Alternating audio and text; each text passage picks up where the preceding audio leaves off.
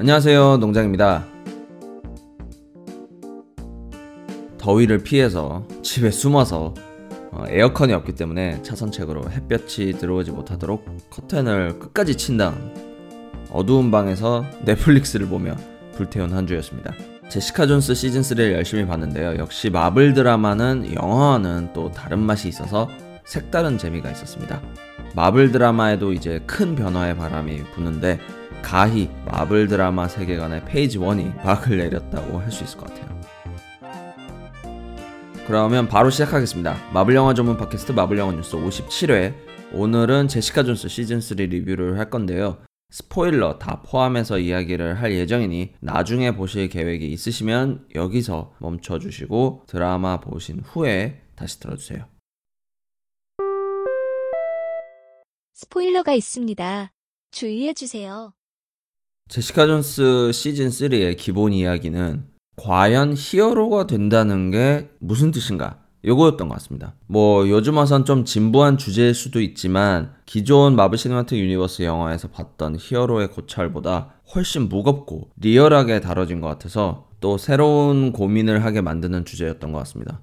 사람을 납치해서 치밀하게 살인하는 셀린저라는 빌런이 나오는데 과연 이 빌런을 어떻게 잡아서 어떻게 처리할 것인가에 대한 현실적인 고민이 굉장히 많이 나와요. 그냥 히어로가 쳐들어가서 두들겨 패서 경찰서에 넘겨봤자 증거 부족으로 풀려날 뿐이고 어, 두들겨 팬 사람이 오히려 히어로가 폭행죄로 구속당할 수가 있고 그냥 방치해두자니 무고한 사람들이 살해당하고 증거를 모으자니 살인범이 치밀하고 살인범을 직접 죽이자니 내가 살인범이 되어버리니까 정말 이러지도 저러지도 못하면서 과연 히어로로서 어떻게 행동하는 게 효과적이면서도 옳은 방법일까? 이거에 대해서 생각할 거리가 많았습니다.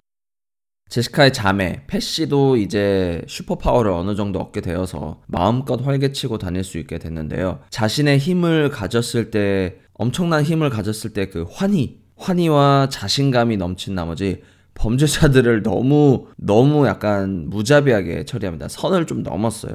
어, 자신이 히어로라는 믿음이 너무 강해서 범죄자들을 이제 살해하기까지 이릅니다. 셀린저라는 비, 최종 빌런도 결국 패시가 죽여버렸죠. 제시카 존스에게는 패시는 둘도 없는 자매이지만 패시가 죽인 게 아무리 범죄자들이라고 해도 법의 심판 없이 그냥 때려 죽인 건 명백한 사실, 사실이기 때문에 제시카 존스는 괴로워하면서도 패시를 경찰에 신고를 하죠. 그리고 패시는 살인범으로 체포되어 슈퍼히어로들이 감금된 래프트 감옥으로 이송됩니다. 래프트는 그 시빌 워에서 캡틴 아메리카 팀원들이 갇혔을 때 잠깐 나왔죠. 경찰들에게 신고하는 게 옳은 일이긴 하지만 옳은 일을 했을 때 자신의 자매가 어, 감옥으로 가게 되고 그렇다고 자매를 그냥 놔두자니 더 많은 사람들을 죽일 것 같고 그리고 나는 범죄를 방조하는 것이고 어, 여기서 나오는 제시카의 고뇌가 굉장히 재밌었어요. 시즌 1, 2보다 재미는 살짝 약했지만 히어로가 되는 건 무엇인가? 이 주제에 한해서는 정말 깊게 잘 파고 들었다고 생각을 합니다. 패시가 단순히 선량한 사람들을 도와주려는 그 선한 의도와는 달리 결과물이 너무 달라서 보는 내내 히어로 되기 정말 어렵구나. 이 생각이 계속 들었어요. 현실 사회는 좋은 의도만으로 살아가기 힘든 점, 내 친구가 좋은 의도로 하는 일이 언젠가 내가 좋은 의도로 하는 일을 내가 하는 일을 어, 친구가 가로막았을 때 둘 다 의도는 좋을지언정 가로막았을 때 나는 어떻게 할 것인가 보면서 이런 고민이 많이 들었고요. 엔딩은 달콤 씁쓸했어요. 빌런도 다 죽었고 양엄마 도로시도 죽었고 패시는 레프트 감옥으로 갔고 호가스는 옛 애인과 다시 합치는가 싶더니 헤어졌고 그래도 제시카는 뉴욕에서의 삶을 정리하고 멕시코 쪽으로 도망가는가 싶더니 다시 정신 차리고 뉴욕의 사설 탐정으로 돌아갈 것이라는 걸 암시하고 드라마가 끝이 납니다. 이제 혼자 남은 제시카는 어떤 삶을 살아갈까 궁금한데 이걸로 제시카 존스도 끝이라니 조금 아쉽긴 해요. 그래도 드라마 후반에 루크 케이지가 깜짝 출연한 것이 정말 기뻤어요. 루크 케이지 시즌2 이후에 어떤 갱스터 보스가 되어 있을까 정말 궁금했는데 왜냐면 루크 케이지도 시즌 2 이후로 이제 막을 내렸으니까요. 그런데 이렇게 제시카 존스에라도 잠깐 나와서 너무너무 좋았어요. 할렘의 보스가 된 루크 케이지. 패시를 신고할까 말까 망설이는 제시카에게 갑자기 와서 조언을 하고 사라지죠. 트레이드마크인 그 노란색 수트를 입고 어, 뭐 옛 정도 확인할 겸 방문을 해서 얘기를 하는데 정말 멋있었습니다. 반가웠고요. 자, 이렇게 제시카 존스 시즌 3가 끝이 났고요. 이걸로 넷플릭스의 마블 드라마 시리즈는 모두 막을 내렸습니다. 그냥 제시카 존스 내용만 나오다 끝난 게 아니라 그래도 루크 케이지가 마지막에 나와서 아쉬움을 많이 달래줬던 것 같아요. 시즌 3 강추까진 아니지만 어, 추천을 드리고요. 시즌 1, 2 보셔야 내용 이해가 되니 참고해 주세요.